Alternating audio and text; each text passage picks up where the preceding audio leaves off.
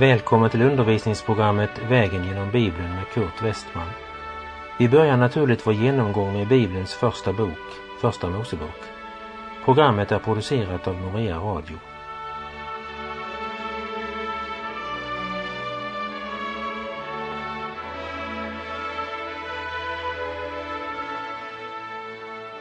Vi avslutade förra programmet med att se på de sista verserna i Första Mosebok kapitel 11 om Abrahams far Tera som tillsammans med sin släkt bröt upp från det kaldeiska Ur för att dra till Kanan men aldrig kom längre än till Haran. Och kapitel 11 avslutas med detta tragiska utrop. Därefter dog Tera i Haran. Det vill säga, han kom aldrig till Kanan. När vi nu har avslutat Första Moseboks elfte kapitel så har vi faktiskt nått halvvägs genom Bibeln när det indelas i tid.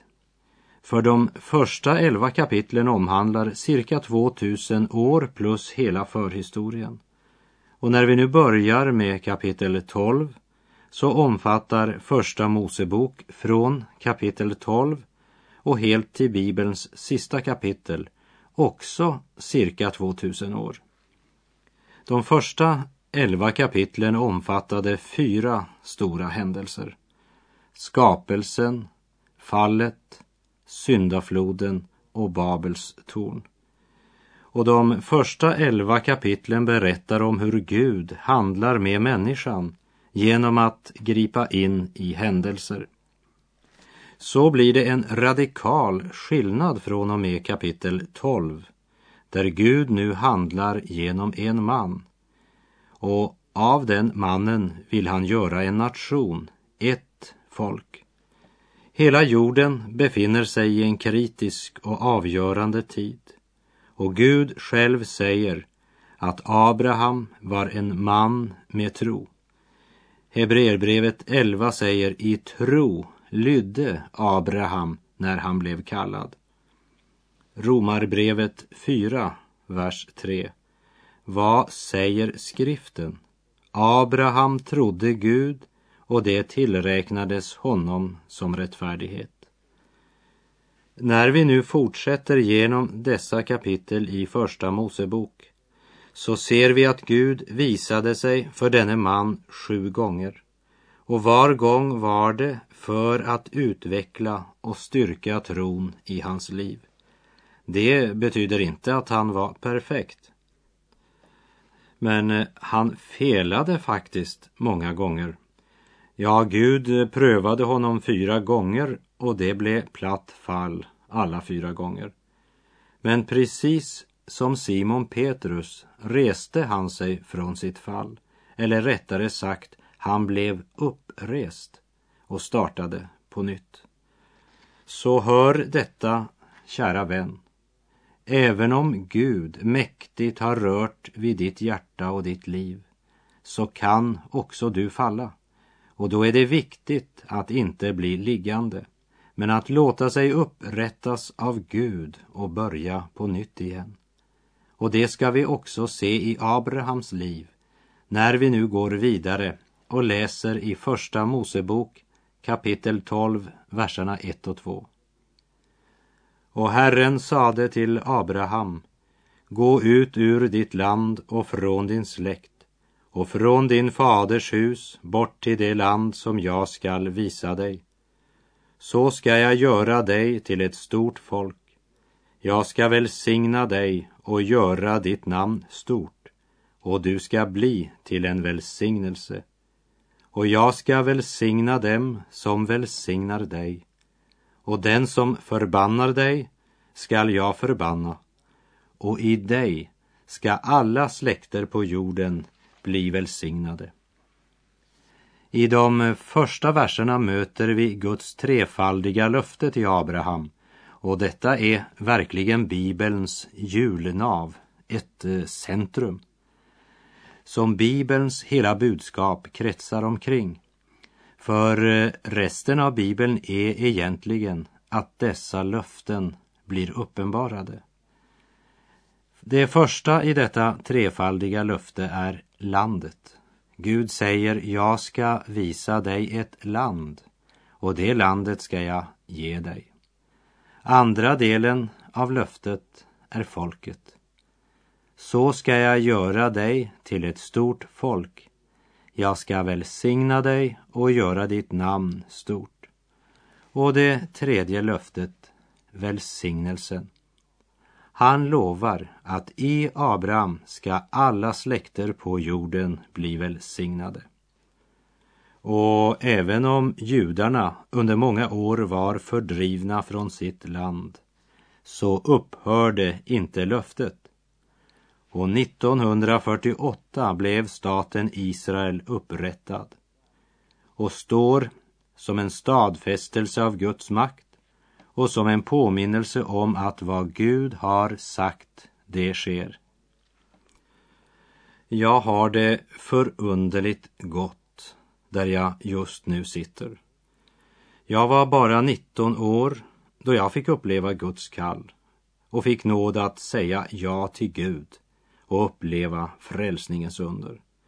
Nu har det gått många, många år sedan det hände. Det har blivit glesare mellan hårstråna och det mörka håret har blivit helt grått. Men åren med Gud har givit mig en vila och en visshet som det är svårt att förklara i ord. Jag har insett att det är Gud som styr också när det ser kaotiskt ut. Guds ord står fast, om än allting annat faller.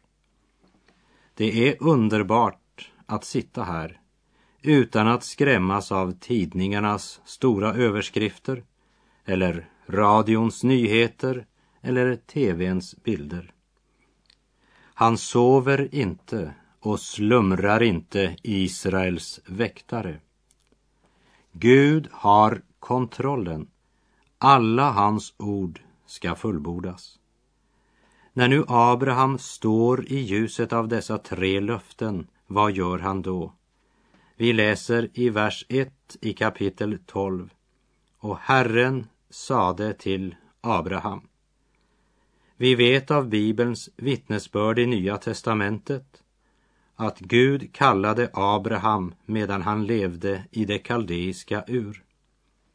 I Apostlagärningarnas sjunde kapitel kan vi läsa från vers 2 Härlighetens Gud visade sig för vår fader Abraham medan han levde i Mesopotamien, innan han ännu hade bosatt sig i Haran. Han sade, gå ut från ditt land och din släkt och följ med till det land som jag ska visa dig. Då lämnade han kaldéernas land och bosatte sig i Haran. Därifrån lät Gud honom bryta upp när hans far hade dött och förde honom till det land där ni nu bor.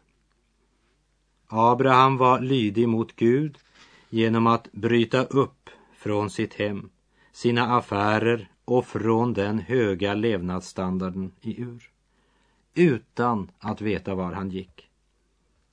Men vi ser att det var inte fullständig lydnad, för eh, han tog med sig några av sin familj.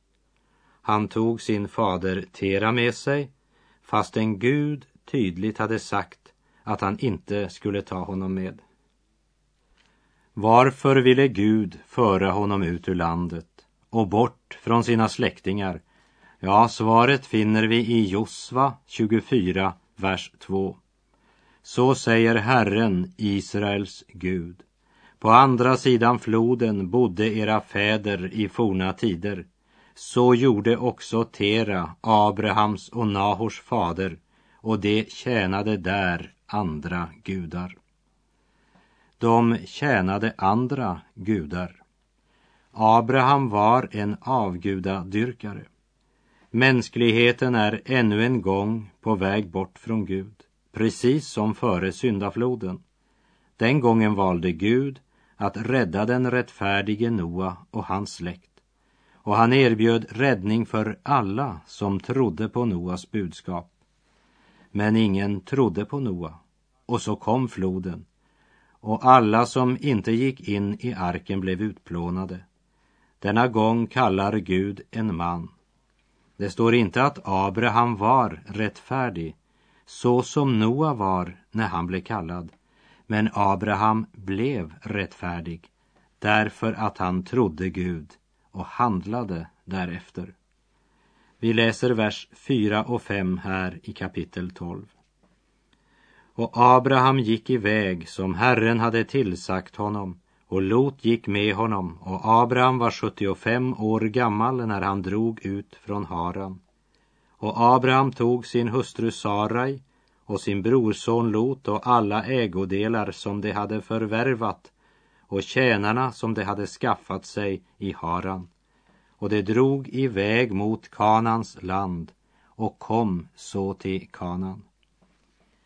Abraham gick sin väg som Herren hade tillsagt honom. Nu är det under Guds ledning han ska vandra mot Kanan.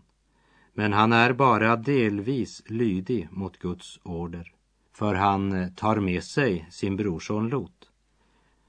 Och vi ska lägga märke till att Gud aldrig uppenbarade sig för Abraham under den tid han var bosatt i Haran. Hans uppbrott från Ur i Kaldén var till ingen nytta när han på nytt lät sig bindas av livet i Haran. Och vi läser i vers 6. Och Abraham drog fram i landet ända till den heliga platsen vid Sikem, till Mores Terebint. Och på den tiden bodde kananéerna där i landet. Jag tror att många föreställer sig att Abraham lämnade en förfärlig plats i Urikalden.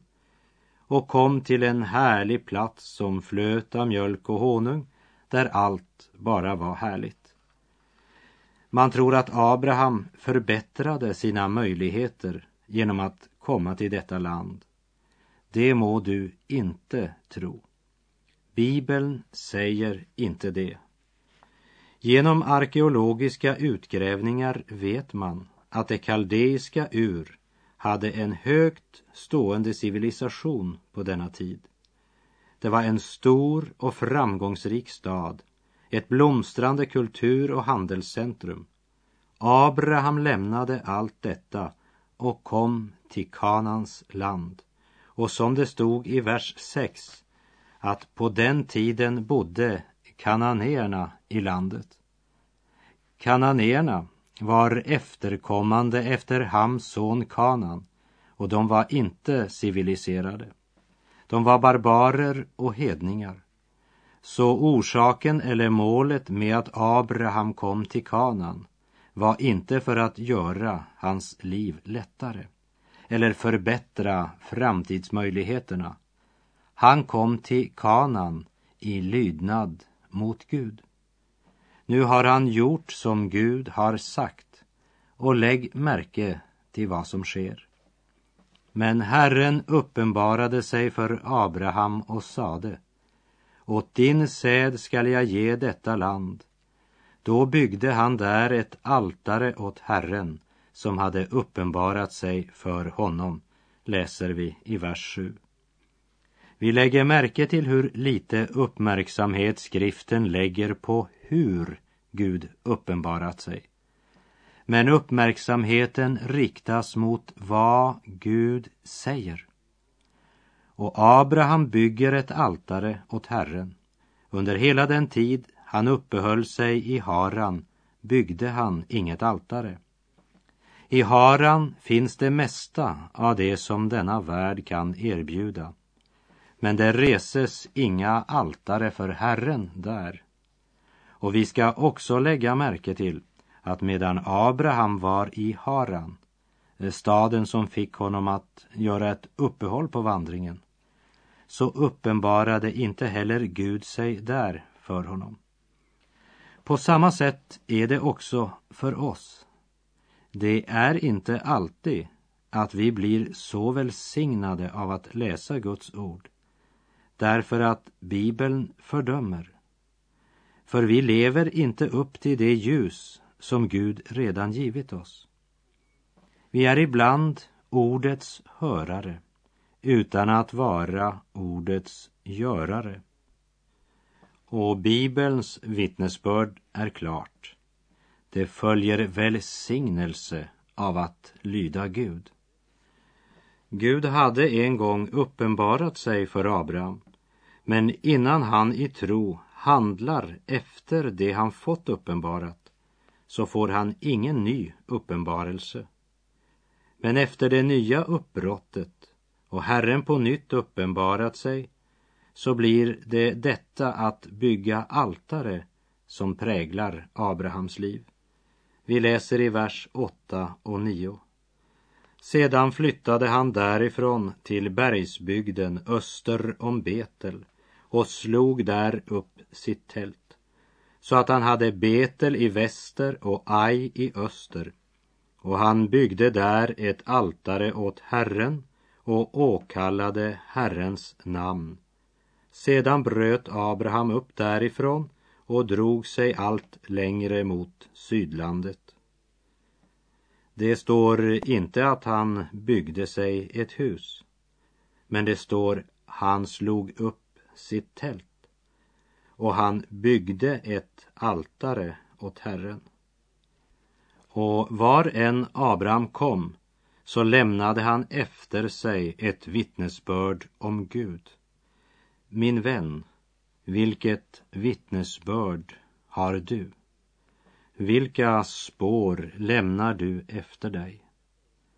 Du behöver inte sätta upp en stor plakat eller dela ut traktater utanför ditt hus för att lämna ett vittnesbörd.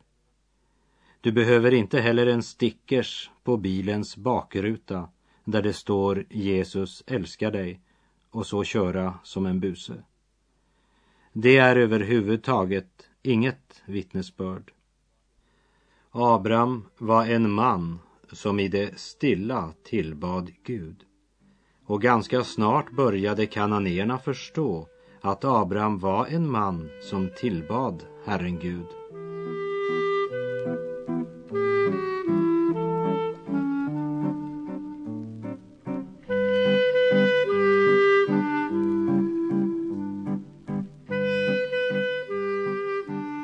Vi läser från verserna 10 till och med 20. Men hungersnöd uppstod i landet och Abraham drog ned till Egypten för att bo där någon tid eftersom hungersnöden var så svår i landet. Men när han närmade sig Egypten sade han till sin hustru Sarai Jag vet att du är en skön kvinna. Om nu egypterna tänker när de får se dig, hon är hans hustru, så skall de dräpa mig medan de låter dig leva. Säg därför att du är min syster så att det går mig väl för din skull och så att jag för din skull får leva. Då nu Abraham kom till Egypten såg egyptierna att hon var en mycket skön kvinna och när faraos hövdingar fick se henne prisade de henne inför farao. Och så blev kvinnan tagen in i faraos hus. Och Abraham blev av honom väl behandlad för hennes skull så att han fick får, fäkreatur och åsnor, tjänare och tjänarinnor, åsninnor och kameler. Men Herren hemsökte farao och hans hus med stora plågor för Sarais, Abrams hustrus skull. Då kallade farao Abraham till sig och sa, vad har du gjort mot mig? Varför lät du mig inte veta att hon var din hustru? Varför sade du, hon är min syster, och vållade så att jag tog henne till hustru åt mig? Se, här har du nu din hustru, ta henne och gå. Och farao gav sina män befallning om honom, att de skulle följa honom till vägs med hans hustru och allt vad han ägde. Abraham hade kommit in i landet detta var välsignelsens plats som Gud hade utvalt. Gud hade bett honom lämna det kaldeiska ur. Men Gud hade aldrig sagt att Abraham skulle lämna landet han nu hade kommit till. Men det blev hungersnöd i landet. Och så en morgon så vek Abraham tältduken och sidan och sa Sarai, det ser ut som de flesta reser till Egypten. Det är ju hungersnöd, vet du. Och värre och värre blir det. Kanske vi också borde tänka på att resa. Ja, så en tanke och du skördar en handling. Men Guds ord var inte nog för Abraham.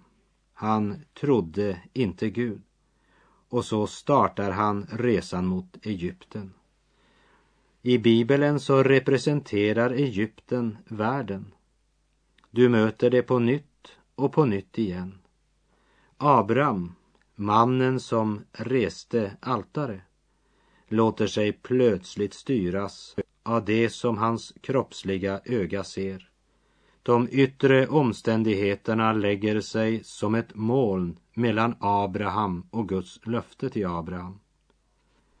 Gud sa, detta landet, det är här jag ska välsigna dig. Men förnuften och känslorna sa Egypten. Och människorna runt omkring sa Egypten. Och otron ser mera på omständigheterna än på vad Gud har sagt. Och så handlar Abraham.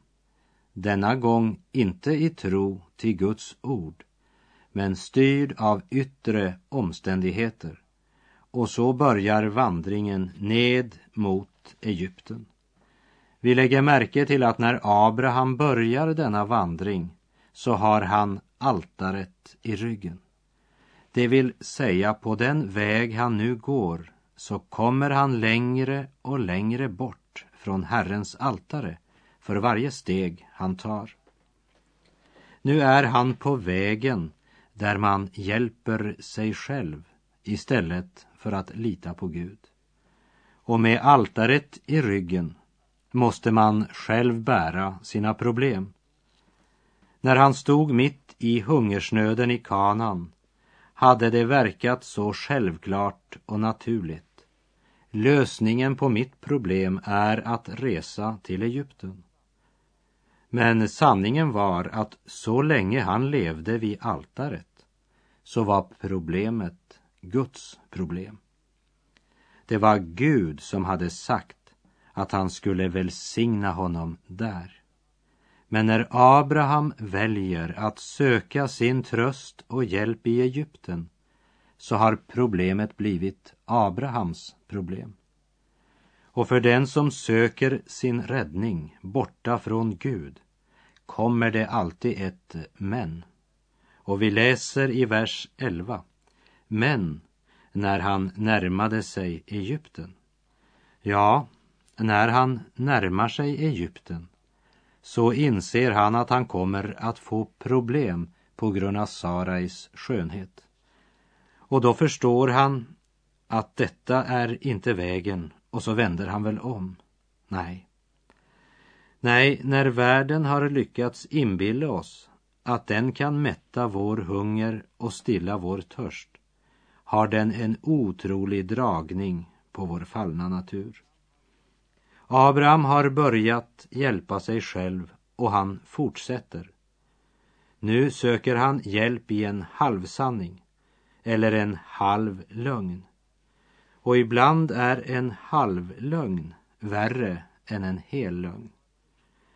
Sarai var Abrahams halvsyster, men hon var också hans hustru.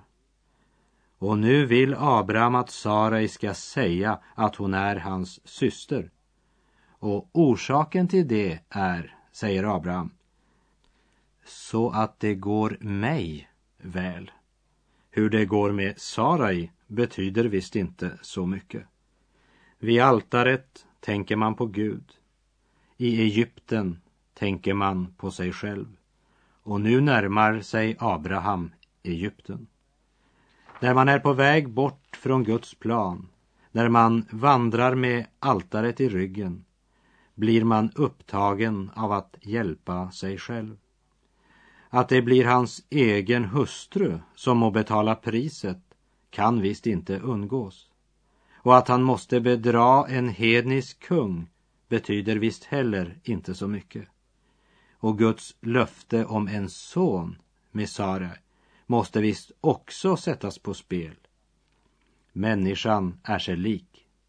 Det är visst ingen kostnad som är för stor när man ska bärga sig själv i ett syndigt liv. Men det vi ska lägga märke till i detta avsnitt är hur trofast Gud vakar över sitt löfte också i Egypten. Är människan trolös så är Gud trofast. Men när Guds folk vandrar som Abraham gjorde i förhållande till Egyptens kung farao, då blir Guds namn smädat bland hedningarna. Och vi läser i vers 18. Då kallade farao Abraham till sig och sa, vad har du gjort mot mig? Det vill säga, varför höll du på att lura mig till äktenskapsbrott? Farao känner sig kränkt av Abrahams sätt att handla på. Och därmed tillkännager denna hedniska kung att han hade sådan respekt för äktenskapet att detta, det hade han aldrig gjort om han inte av Abraham hade blivit lurad till det. Abraham står inför farao med skulden, omoralen, bedrägeriet. Abraham har uppfört sig på ett sådant sätt att det ser ut som om farao inte ens känner sig trygg på att Abraham ska lämna landet, även om han lovat det. Så han ger sina män befallning om att följa Abraham, eskortera honom ut ur landet för att vara säker. En sån där typ kan man ju aldrig riktigt lita på. Var det verkligen den Abraham som en gång bröt upp från Ur i Kaldén, som reste till Kanans land och där uppenbarade Gud sig för honom och Abraham byggde altare och påkallade Herrens namn. Vad kan vi lära av detta? Jo, Gud behöver inte först och främst starka och geniala människor i sin tjänst, men människor som är beroende av Gud. Människor som förblir vid altaret också när det ser ut alldeles omöjligt att vara där. Människor som litar mera på vad Gud har sagt än på de yttre omständigheterna. Abraham blev inte förkastad på grund av sitt fall. Men det är viktigt att komma ihåg att Gud uppenbarade sig aldrig för Abraham medan han var i Egypten. Gud ser Abrahams svaghet. Gud kommer ihåg sitt löfte.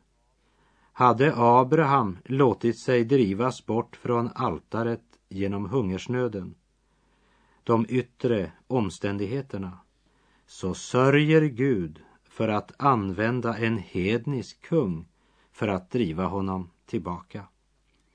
Och kapitlet avslutas med orden och farao gav sina män befallning om honom att de skulle följa honom till vägs. Och där är vår tid ute för den här gången och jag säger på återhörande. Herren vare med dig. Må hans välsignelse vila över dig. Gud är god.